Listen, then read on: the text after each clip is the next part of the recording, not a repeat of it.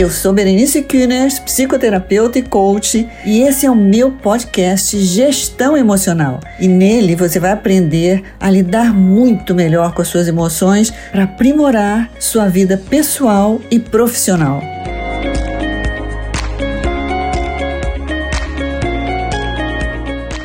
O nosso tema hoje é é proibido errar? Será que é proibido errar mesmo? Como é que é essa história?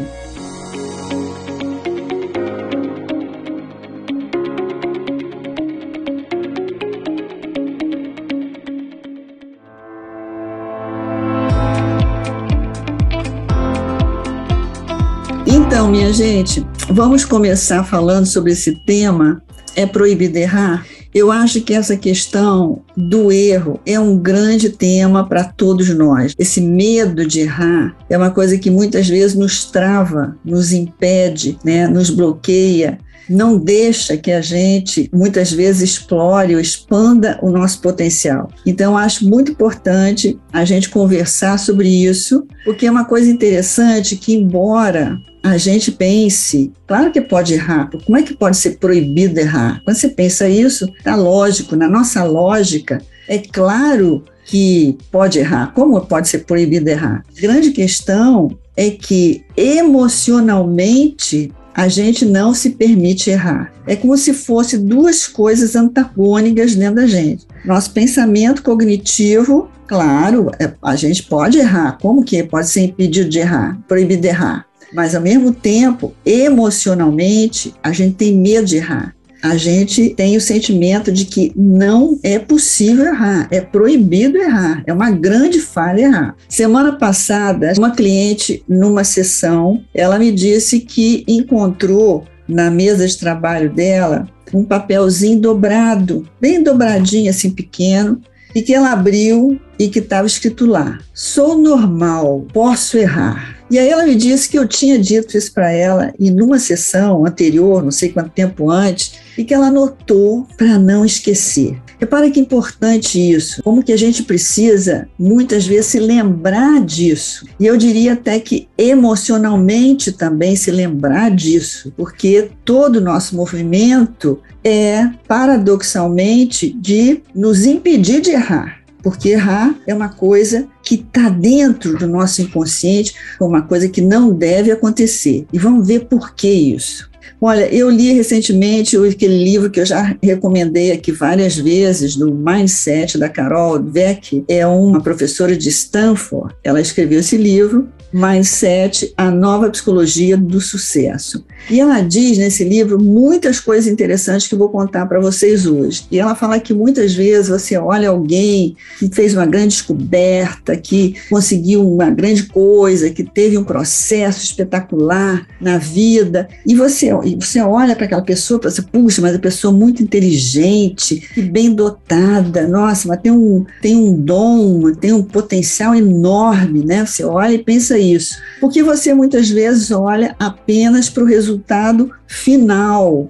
E, na verdade, muitas vezes essa pessoa precisou de muito e muito tempo, muitas e muitas tentativas, e meio a muitos fracassos, muitos erros e muitos recomeços. Mas quando a gente olha para a pessoa e vê aquele resultado final, a gente tira da nossa cabeça todo esse processo. Então a gente acha que aquela pessoa é uma superdotada, que não é o nosso caso. Então veja que não poder errar é um grande peso para nós, impossível de carregar sem algumas dores e algumas perdas. Agora vamos pensar aqui, o que significa errar? A questão é que muitas vezes, para muitos de nós, significa fracassar.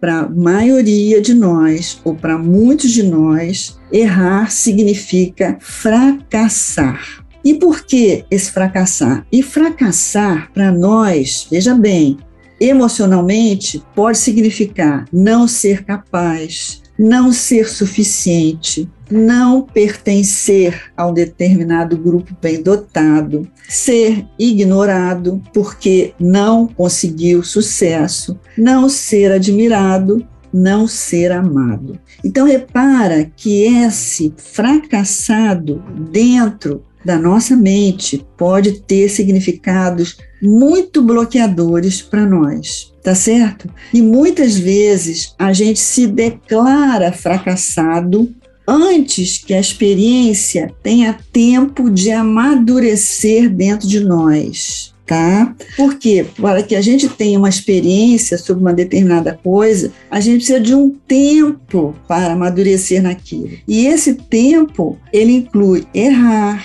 é, reorganizar, repetir, fazer de novo, recomeçar.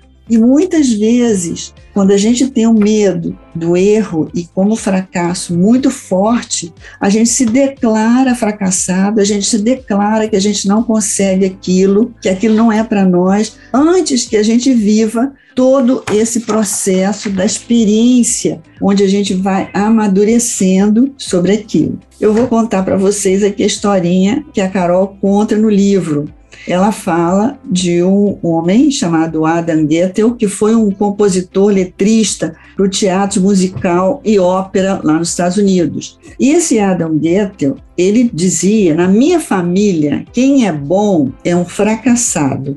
Quem é muito bom também a única coisa que não significa ser fracassado é ser ótimo. Olha só que peso. Gente, e vamos pensar bem: muitos de nós têm um pouco desse registro dentro de si muitos de nós. Então, repara o peso que isso é. E isso é um grande obstáculo ao nosso crescimento, porque dificulta a aquisição da aprendizagem e da experiência, porque a experiência tem que ir se sedimentando e ela só vai acontecer isso através de ensaio e erro. Então, nós temos muitas vezes medos que se revelem as nossas deficiências. Então, muitas vezes a gente não quer arriscar, a gente não quer se expor, porque as nossas deficiências vão ficar à vista. E simplesmente é impossível construir experiência sem errar.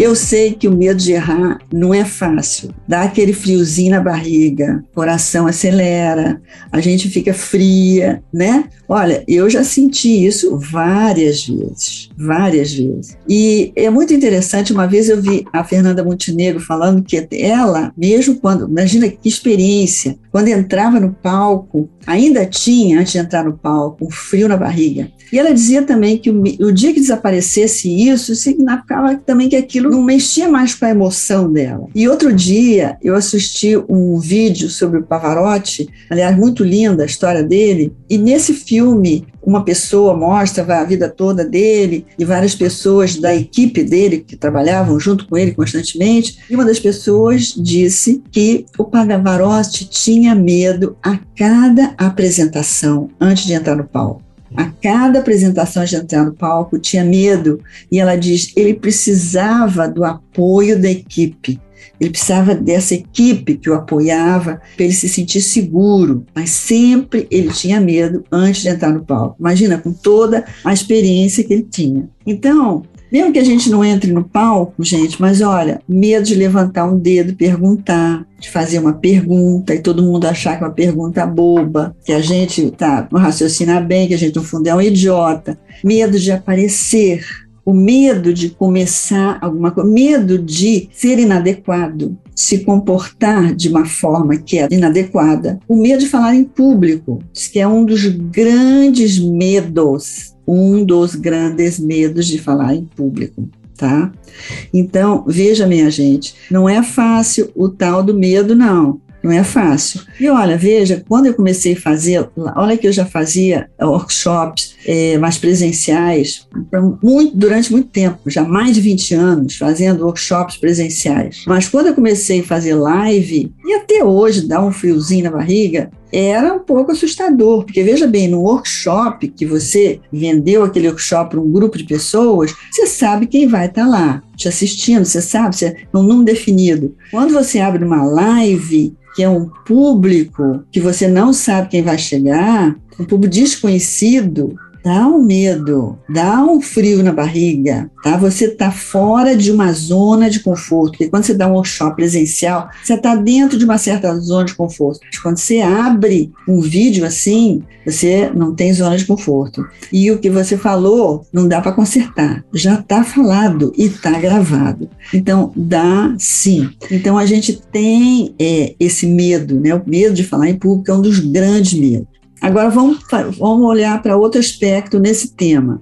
Quanta coisa nós perdemos por medo de errar? O medo de errar ligado ao tema perda. Quantas coisas a gente perde por medo de errar? Porque errar, muitas vezes, parece, e, é muitas, e quando a gente vê o erro como fracasso, isso pode ser tão grande esse risco que a gente escolhe perder para não ter esse risco. Veja só, gente, vou repetir. Às vezes o nosso medo de errar, quando a gente vê como fracasso, ele pode ser representar para a gente um risco tão grande que a gente opta por perder uma oportunidade, uma possibilidade ou até alguma coisa que a gente queira para não correr o risco de errar, de fracassar. Eu fiz nessa semana passada uma postagem com o grupo que trabalha comigo e a gente resolveu fazer uma postagem sobre mulheres né, empreendedoras.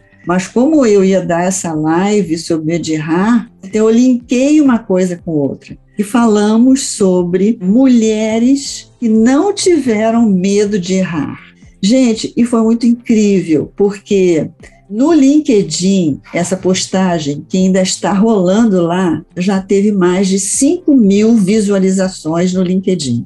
O que, que significa isso? Que é um tema que toca todo mundo um tema que toca todo mundo, não apenas porque está falando de mulheres, de empreendedorismo, mas da questão do arriscar, como alguns de nós se arriscam para conquistar coisas, arriscam a errar, e essas pessoas elas são, elas se tornam inspiração para nós, elas nos, nos tornam uns modelos inspiradores para que a gente também veja, né? Que é, arriscar errar pode nos levar a coisas muito significativas na nossa vida, tá certo?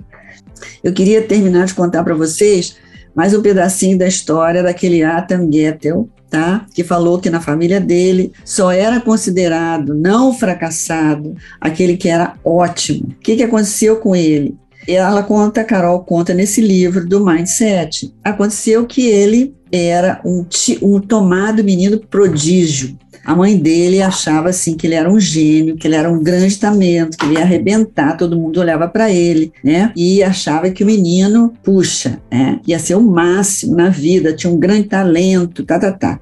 E veja, gente, que isso muitas vezes pode ser um peso para gente. Então, o que, que aconteceu com o Goethe? Quando ele tinha 13 anos, né, ele já foi convidado para participar de uma ópera metropolitana e também estrear num primeiro filme na TV. Menino apavorou, deu um problema de voz tá? e ele se declarou incapacitado para fazer aquelas atuações porque estava com problema de voz. E mais tarde ele fala que ele não queria enfrentar a pressão e ele preferia ser um menino qualquer, sem nenhuma pressão sobre ele. Então ele caiu fora. E o que, que aconteceu? Durante muitos anos, ele ficou nessa posição, com medo, né? Baixou realmente a síndrome impostor, do medo de se apresentar e todo mundo ver que ele não tinha potencial nenhum, que aquilo era uma fraude, né? E durante anos ele viveu isso, inclusive teve muitos problemas emocionais. E aí ele conta que certo dia ele teve um sonho com o avô. Esse tal avô, que foi um grande compositor é, musical. Ele teve um sonho com o avô e ele seguia com o avô por um elevador. E às vezes é muito simbólico nos sonhos a questão do elevador, que você sobe ou desce. E aí ele conta que ele perguntou no sonho para o avô: Perguntei se eu valia alguma coisa. E ele respondeu com um ar muito bondoso: Você tem a sua própria voz. Você tem a sua própria voz. Então veja como que é importante que cada um de nós encontre a sua própria voz. E muitas vezes a gente vê pessoas que para nós são importantes, significativas, a gente quer ser igual, a gente acha que tem que fazer igual, tem que fazer o mesmo, e aí a gente não consegue, se sente pequeno diante disso, né?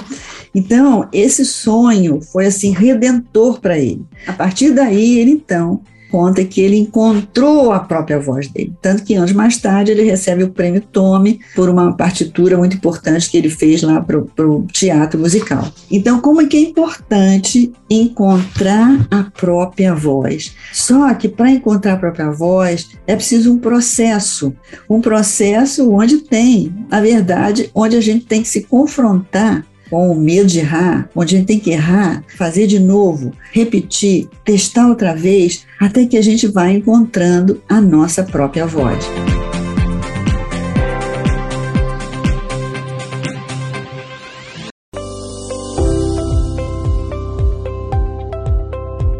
Muito bem, eu quero trazer aqui uma coisa que eu acho muito importante que o erro traz.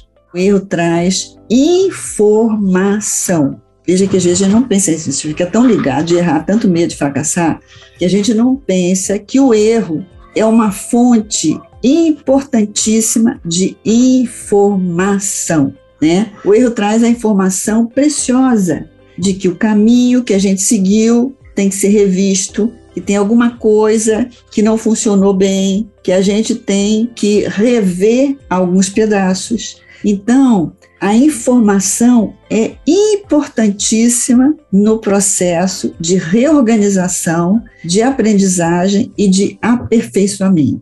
Então, essa informação que a gente tem observando o que aconteceu no erro, é que através dela que você vai fazer uma nova organização.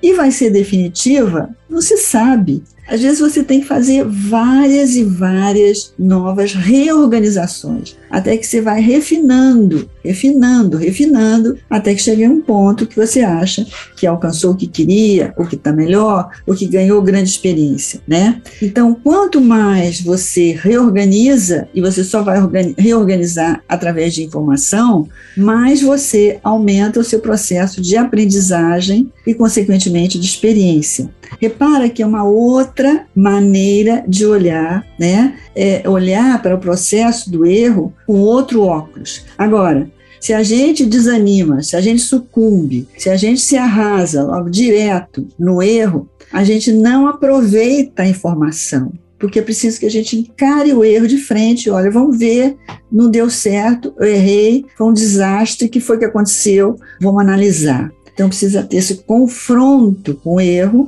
tá? Para que a gente obtenha dele a informação.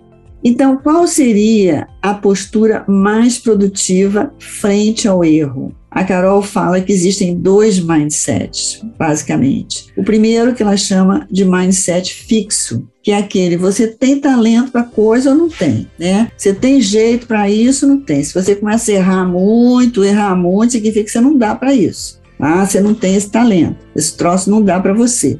E é uma visão de que o talento é natural. Se você começa a errar, significa que você não tem talento. Quem tem um mindset fixo acredita que as nossas características são fixas. E normalmente quando a gente tem, nós todos nós temos os dois mindsets, eu vou explicar mais adiante. Mas dentro dessa visão mindset fixo, a gente fica focado no resultado. Se a gente tem resultado, é porque a gente tem o potencial para aquilo. Se a gente não tem resultado, significa que você não tem potencial, né? Você dá para matemática ou você não dá. Você dá para música ou você não dá. Você dá para isso ou não dá. Eu, por exemplo, sempre pensei que eu não dá para matemática. E meu irmão, por exemplo, é economista. Então ele dá para matemática e eu não dá para matemática. Eu dá para outras coisas, para números não. Tá? E para falar a verdade, até hoje eu tenho esse mindset mindset fixo na minha mente. Eu acho que eu não dou para números, mas isso é um mindset fixo, né? Então, aqui que a gente fica, nossa, aquela, para que que eu dou? Muitas vezes a gente, a, a garotada quando está pensando qual profissão vai ser, que vai ser na vida, fica, meu Deus, mas para que que eu dou? Tenho potencial para isso? Não tenho. Eu acho que eu não dou para isso. Então, isso, segundo ela, é um mindset fixo. Dou para coisa ou não dou? Tenho potencial ou não tenho? E ela dá vários exemplos de grandes personagens que a gente pensa que eles tinham um grande potencial para aquilo, por isso que eles fizeram aquela descoberta, por isso que eles chegaram nesse lugar. E ela cita o Thomas Edison, que escreveu, que descobriu o negócio da lâmpada. E ela diz que a gente pensa que a gente que de repente esse gênio teve um pum e descobriu. E não foi nada disso. A coisa não aconteceu de repente, não houve um momento brilhante de invenção, não houve. Ele tinha uma equipe enorme trabalhando nisso, trabalhando dia e noite nisso, funcionando um laboratório super equipado, onde teve vários momentos de ter que repetir, refazer, refazer, até que ficou pronta a tal da lâmpada. O Darwin, que escreveu A Origem das Espécies, que a gente pensa que de repente um cara deu, descobriu aquilo tudo. Não, ele teve anos e anos de relação, anos e anos de troca, de debate, de conversa com vários colegas, vários mentores, vários outros é, entendidos no assunto, até que depois de muitos rascunhos, rascunhos, rascunhos, até que finalizou essa obra. O Mozart, que a gente pensa que de repente era o iluminado, pá, aquele negócio já vinha pronto para aquela sinfonia espetacular, ela diz que ele levou 10 anos ralando, trabalhando, até que ele começou a produzir obras, as obras que hoje admiramos. E que no início ele simplesmente colava um pedaço de um, de outro, de artistas que ele admirava e fazia uma nova roupagem. Então ela diz que o mindset é mais importante do que o talento. Então muitas pessoas ditas de talento não vão avante. Repara que essa história do Goethe é porque elas começam, têm um, um início de fracasso, de erro considerado fracasso, e elas desistem. Chegam à conclusão que eu não sou competente, realmente eu não dou para isso, vou desistir.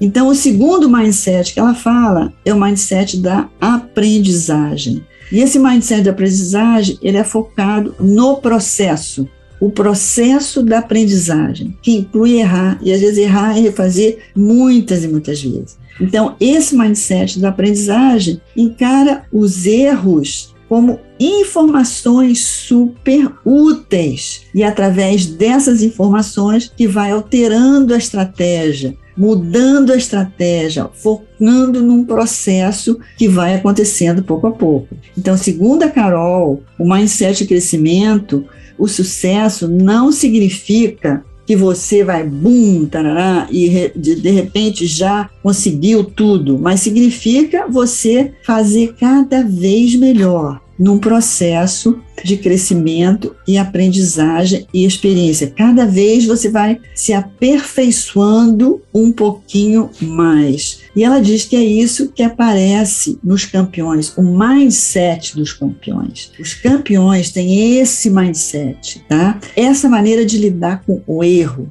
como o erro como informação, o erro como aprendizagem, o erro como possibilidade de nova estratégia para fazer melhor. Ela cita aquele Michael Jordan, que é do basquete, e ele, ela diz que ele é um camarada que, quando ele errava, ele abraçava o erro com os dois braços. Ele ia para a quadra, ele analisava o que tinha errado como informação, e aí ele repetia aquele erro várias e várias e várias e várias vezes, até ele tirar do erro a informação e montar uma nova estratégia para aquela jogada. Muitas vezes a gente quer resultados muito rápidos e, na verdade, a gente pula o processo, que inclui erro, inclui refazer e o erro, então, é um grande mestre para o processo de aprendizagem. Não só um mestre informativo sobre as etapas do processo, como um mestre informativo sobre nós mesmos, como como nós estamos nos comportando. Porque muitas vezes, para a gente obter um resultado, a gente precisa se recomportar de uma determinada forma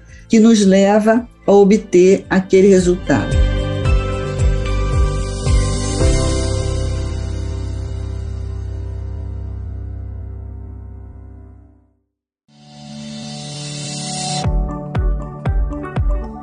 Bom, então, como resolver o medo de errar que nos limita?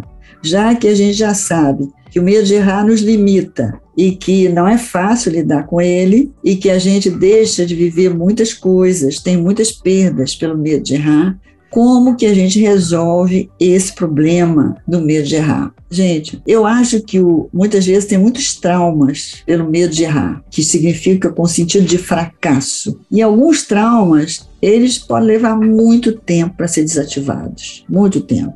E eles vêm de diferentes fontes. Veja como o Goethe falou, da família. São regras, são padrões familiares. Podem vir de professores, podem vir de diferentes situações que a gente viveu e, gente, vou falar de uma coisa muito especial de onde pode vir também, de como a gente foi olhado, dos olhares que a gente percebeu sobre nós. Veja que é muito sutil às vezes.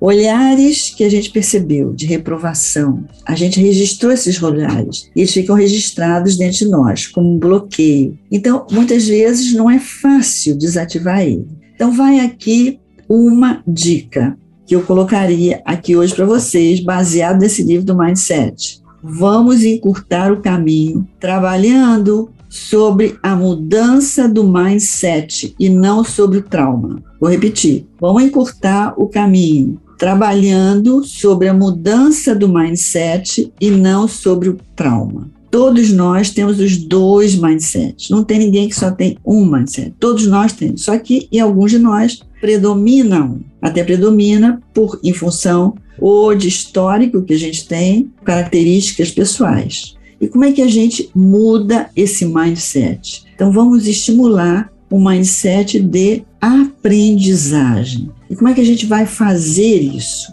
Veja bem, a Carol diz no livro que muitas vezes, esse livro foi baseado em muitas pesquisas em colégios e universidades, com vários tipos de alunos. Ela diz que o simples fato desses alunos tomarem conhecimento sobre o mindset de crescimento é capaz de causar uma grande mudança na forma pela qual as pessoas pensam em si mesmas e suas vidas. Vou repetir porque isso é uma frase textual dela. O simples fato de tomar conhecimento do mindset de crescimento é capaz de causar uma grande mudança na forma pela qual as pessoas pensam em si mesmo em suas vidas. Então, quando você estiver pensando assim, ah, isso aí não tem jeito, eu não dou para isso mesmo, já fiz várias vezes, não consigo, melhor desistir, Lembre-se que esse é um formato de pensar do mindset fixo, que limita você e restringe o seu crescimento. Eu não tenho jeito, eu não consigo, isso não dá para mim, eu não tenho menor jeito, nunca tive jeito para isso. Tudo isso é uma forma de pensar do mindset fixo. Então, só de você pensar nisso, você já se descola um pouco desse pensamento. E quando a gente se declara incapaz para uma determinada coisa, a gente nem tenta. E se a gente nem tenta, a gente não passa pelo processo de aprendizagem. Então, como seria o importante nesse momento é a gente pensar como seria essa mesma situação se eu tivesse pensando nela com um mindset de aprendizagem? O que, que eu pensaria? Como seria lidar com essa situação através do mindset de, de, de crescimento, de aprendizagem. Talvez eu pensasse, como é que eu posso aprender isso de outra forma? Será que eu estou realmente aberto para aprender isso? Será que eu estou realmente disposto a aprender isso? Qual é a informação que eu não tenho que eu precisaria ter para poder lidar com isso de uma forma melhor? Tem várias perguntas que levam você para uma visão mais realista e voltada para uma visão otimista e não pessimista e que derruba você de cara. Eu não dou para isso e acabou. Tá certo? Com esse processo, você vai formando novas conexões no seu cérebro. Ela formatou com a equipe dela um curso sobre o cérebro, onde esse workshop sobre cérebro, onde ele ensina sobre o cérebro. Como que a gente pode utilizar melhor o nosso cérebro? A cada vez que você se confronta, se permite se confrontar com um desafio, como é que minúsculas conexões cerebrais começam a se multiplicar dentro do seu cérebro. E quanto mais você desafia o seu cérebro, mais ele se fortalece, mais ele cresce, maiores ficam essas células, mais fortes ficam essas conexões. Então, coisas que você achava dificílima impossíveis, depois de um tempo, elas se tornam possíveis e até algumas fáceis. Então, como que você vai mudando o seu mindset de um mindset que te limita para um mindset que te abre? E não é um mindset que está focado unicamente no resultado, mas um mindset que está voltado no processo. O mindset, quando a gente funciona com mindset fixo, a gente tende a não formar novas conexões cerebrais não formar novas conexões cerebrais. Só que a gente se desafia. E o Fred Kaufman, que vocês já ouviram falar muito aqui, com quem eu fiz a minha, uma das minhas formações em coach, business coach, ele fala muito do que ele chama o mindset do aprendiz, que nada mais é do que o mindset de aprendizagem, o mindset do aprendiz. E ele diz que uma das características de um grande líder de um grande líder, ele lida com grandes líderes do mundo todo, é ter esse mindset do aprendiz, que é o mesmo que o mindset da aprendizagem, que é uma cabeça aberta, aberta para usar, aberta para errar, aberta para aprender com erro, constante visão de constante aprendizagem. Ele diz que essa é uma das características de um grande líder. Um grande líder precisa ter uma mente de aprendiz, que nada mais é do que esse mindset. Então, a Carol, ela cita como elas criaram esse workshop de mindset crescimento, eles chamaram de cerebrologia, porque eles ensinam para essa garotada, pessoal da universidade, para essa garotada da universidade, para que eles comece a desenvolver esse, essa outra visão do cérebro. Inclusive, aprendam a manejar melhor o seu cérebro, sabendo que as horas de sono são importantes, que a alimentação saudável é importante, e que ter planejamento de como que você lida com uma situação difícil é importante. Tudo isso ajuda o seu cérebro a lidar com os desafios. Então, minha gente, nós estamos de frente para um novo ciclo em 2022. O que, que nós vamos fazer? Nós vamos ficar presos às coisas que nos limitam? Vamos ficar presos àquelas ideias de que não, não vamos tentar, porque a gente não dá para isso, não vamos tentar porque a gente não tem potencial para isso, não vamos tentar porque a gente já fracassou cinco vezes, então significa que não é para continuar. Será que a gente vai continuar com esse mindset? Ou a gente vai começar a abrir a nossa mente? Porque o nosso potencial é enorme. E quando nós não nos desafiamos, a gente não dá passagem para o potencial a gente não usa, como ela explica muito bem, toda a capacidade do nosso cérebro, porque a gente não desafia o cérebro e a gente não desafia o nosso potencial a ele se manifestar. Se nós nos mantivermos nos protegendo de errar, com medo do fracasso, com medo de sermos ridicularizados, marginalizados, porque erramos, nós vamos ter uma vida limitada. A vida da nossa vida vai ter o limite da maneira como a gente pensa. Se a gente pensar estreito, nós teremos uma vida estreita. Se a gente pensar grande, a gente tem o potencial de expandir nossa vida. Então, essa é a minha proposta é, para esse nosso novo ciclo de 2022. Vamos expandir nossas ideias. Vamos afrouxar, diminuir. Talvez a gente não consiga extinguir, mas vamos diminuir a força desse medo do fracasso dentro de nós, para que a gente possa, de fato, usar o nosso potencial, aprender novas coisas. O mundo está girando muito rápido. Novas e novas coisas, nós somos desafiados a aprender. A gente não vai aprender tudo, com certeza, mas vamos nos desafiar a não ficar lá na última carteira. Vamos para a primeira fila, vamos para a linha de frente, para aprender e para crescer nesse ano 2022.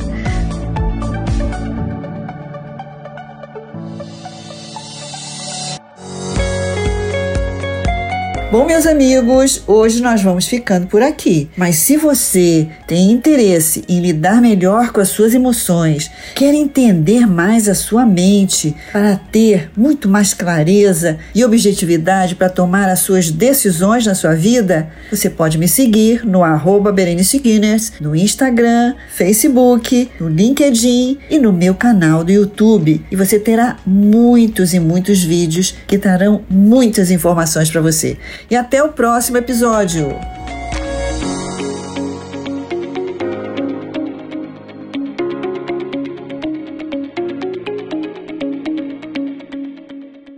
Esse episódio foi editado por Estúdio Casa, o lar do seu podcast.